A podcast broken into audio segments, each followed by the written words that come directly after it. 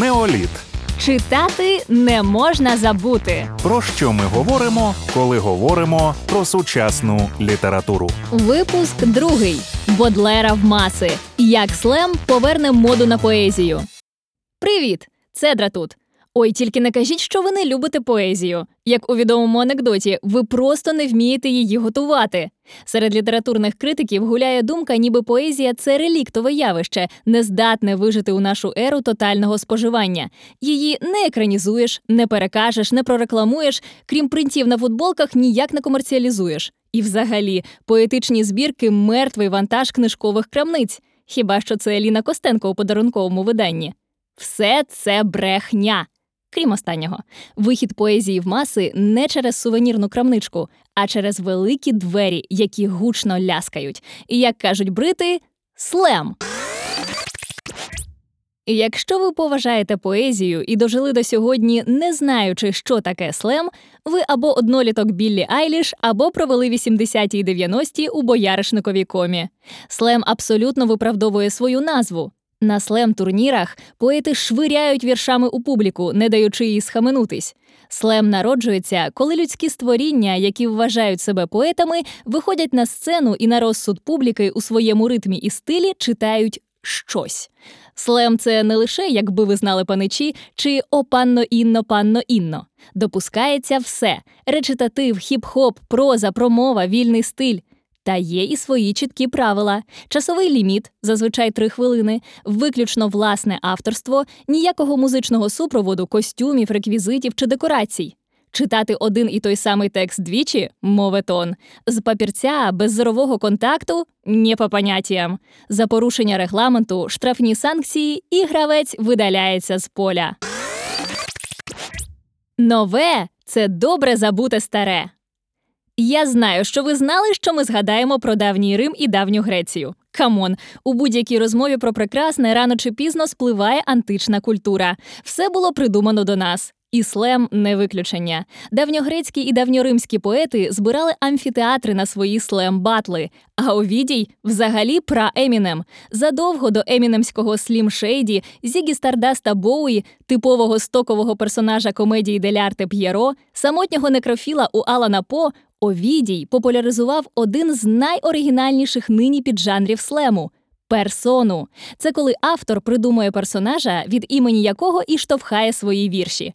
Його послання героїд народ, п'ятий рік до нашої ери. Уявіть, чоловік під 50, у тозі, натурал, наскільки це було можливо, стоїть перед сотнями глядачів і пристрасно декламує вірші від лиця 15 героїнь, покинутих, повсталих з попелу, незалежних.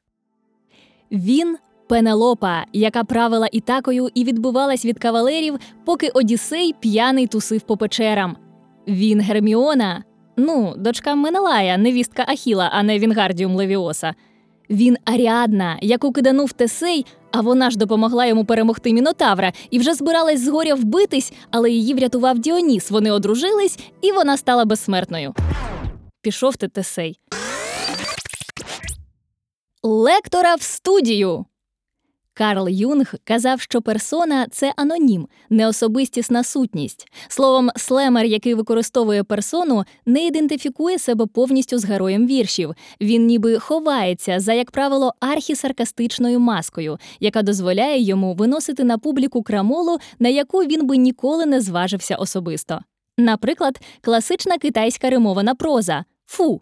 Не проза фу, а назва така фу часів династії Хань 200 до 200 після нашої ери. Типовий прадавній слем. Вона називалась проза, бо була про прозаїчні речі. Китайські поети збирали навколо себе народ і розповідали про соціальну нерівність, про високі податки, про війну.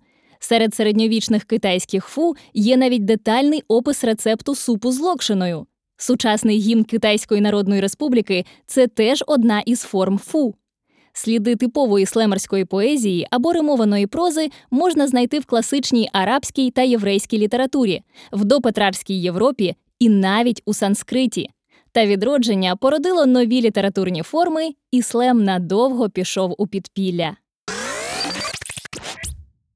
Слем це поетичний стендап. Сучасний формат слему а не той в тогах в амфітеатрі, зародився у 80-х у Чикаго.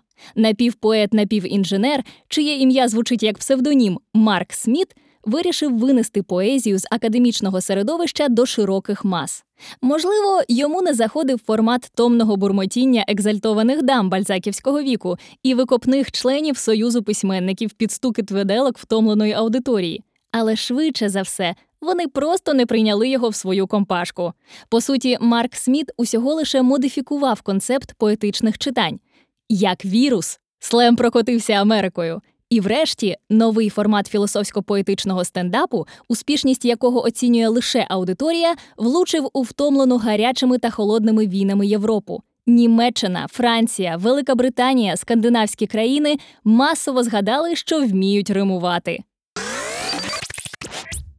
Ви знаєте цих чуваків: Серж Гейнсбур, британський гурт Блур, Кендрік Ламар, Гранд Корп Малад. Всі починали зі слему. Зараз скажу вам щось, що додасть ще більшої серйозності цьому монологу. Поет слемер Генрі Тейлор взяв Пуліцера у 85-му, обійшовши іконічних американських поетів-динозаврів, що не завадило йому за кілька років на звичайнісінькому місцевому слем-турнірі посісти 75-те місце зі 150. Це жорстокий жорстокий світ. Одна із цілей слему кинути виклик авторитету. Немає жодного поета поза критикою. Всі залежать від доброї волі публіки. Учаснику слему мало бути талановитим автором. Йому потрібні артистизм і мужність. У Нюрнберзі, наприклад, слеми проводять з трибуни, з якої, ну ви знаєте, виступав той, кого не можна називати. Як і стендап-комікам, нові поштовхи слем-турнірам дають великі події або соціальні зміни. Це ж реп-батл! Не буду заперечувати. Після гучного перформансу Оксіморона і Гнойного у 2017-му хіба що лінивий не обговорював поетичність відсилок та інтелектуальний бекграунд, який не часто асоціюють з репом. А дарма. Та крім відсутності музики та звернення не до опонента, а до аудиторії, є ще одна велика різниця між слемом і репом: ніякої платні. Так, поет має бути голодним. Принципово фестивалі слему в усьому світі проводяться без фінансової винагороди. Ой, невже я сказала в усьому світі? Є дві країни, де поети змагаються за грошовий приз: барабанний дріб. Вгадали? Правильно, Україна і Росія. В Європі та США фіналісти поетичних слемів прикрашають обкладинки журналів, отримують нагороди та збирають оперні театри. В Україні ж поезія або безсмертний дотик до душі, або для маргіналів. Але гей, і українська література довго вважалась явищем маргінальним. Чи існує слем «Made in Ukraine»? Це дитя ніколи не дихало. Як каже ідеолог українського слему, я не вигадую, це реальна особистість. Його звати Анатолій Ульянов. Так от, Анатолій каже, що боротьба з українською класикою не цікава. Українська класика нікому не потрібна ні в Україні, ні тим паче за кордоном. Назвати її частиною світової літератури можна з натяжкою. Чому? Все просто будь-який текст, написаний сучасною українською, автоматично стає подією. А щоб позбутись цієї тупікової ланки між класикою та реальною сучасною поезією, потрібен час, просто тупо багато часу. Так, Лазуткін, Карпа, Поліжака, Коробчук люди, які неодноразово брали участь в українських слемах і перемагали. Але ну, це як брати участь в українському Оскарі. Про це дізнаються максимум твої Фейсбук-друзі. Як писав американський критик Марк Едмунсон 20 років тому, Америки просто надто багато для її поетів. Можливо, зараз можна сказати те саме і про Україну.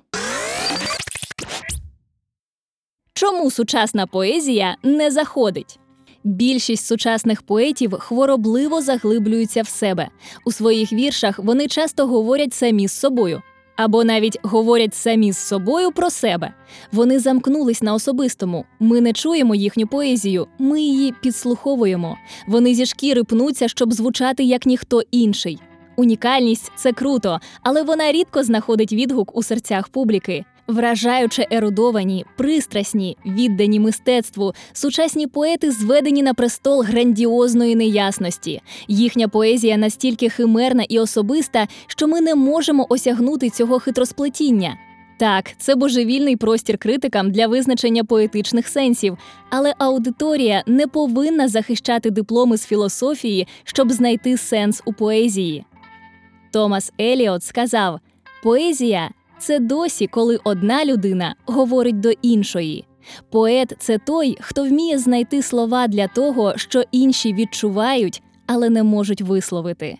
Поет не може бути вікном у таємниці буття, але може бути частинкою пазлу прозріння на мільйон шматочків.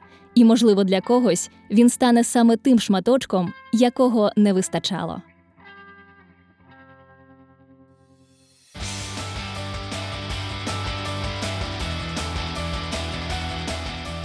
Колаборація Цедра Київ.UA та Фоннація Production.